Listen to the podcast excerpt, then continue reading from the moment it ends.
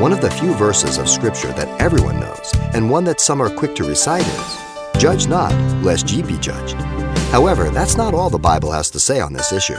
And so today, Pastor Xavier Reese discusses the simple truths about righteous judgment. A six year old lad came home with a notice from his teacher in which it was suggested that he be taken out of school as he was too stupid to learn. The boy was Thomas Edison.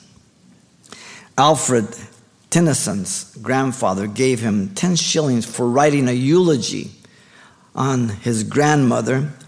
Handing it to the lad, the old man said, There, that is the first money you ever earn by your poetry, and take my word for it, it will be the last.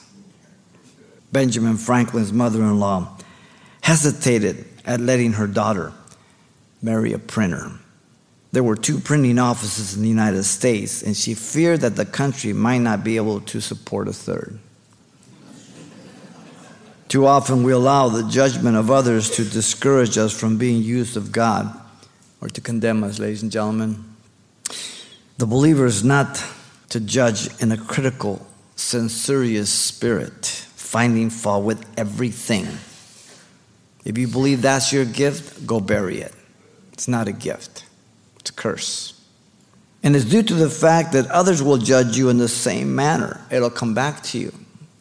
Here you are trying to take a speck, a sliver out of that brother's eye, and you've got a big four by four in yours.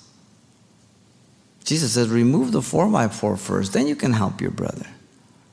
It's a form of hypocrisy, self righteousness, and that judgment, okay? Now, the world is quick to tell you, oh, you know, the Bible says you shouldn't judge. No, it doesn't. Matthew 7, he's talking, don't judge sincerely, hypocritically, like a, like a Pharisee. But you are obligated to make judgments. Somebody tries to break in your house, you better make a judgment. He's a thief. The believer is under no condemnation in Christ Jesus, walking after the Spirit. For all sins have been forgiven and forgotten and buried in the deepest ocean and they don't exist. Romans 8 1. Now, learn to distinguish, ladies and gentlemen, between condemnation and conviction. Condemnation comes from Satan, others, or yourself. When they rub your nose in sins you have confessed, abandoned, and they're forgiven. Conviction is the Holy Spirit convicting you for being in sin. You're married. What are you doing with this woman? You're a Christian. What are you doing getting drunk? Conviction. Condemnation is of Satan, others, and you, for sins have been forgiven and abandoned. No condemnation, those in Christ Jesus. Romans 8 1.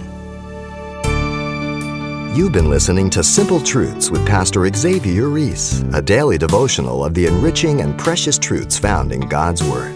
Hear this program again by following the radio listings link at calvarychapelpasadena.com. The studies you hear on Simple Truths are also available on CD. Give us a call at 800 651 8352 for information on how to receive a copy. Or log on to our website for announcements about other ministries at Calvary Chapel, Pasadena. It's all at calvarychapelpasadena.com. And join us next time for more simple truths.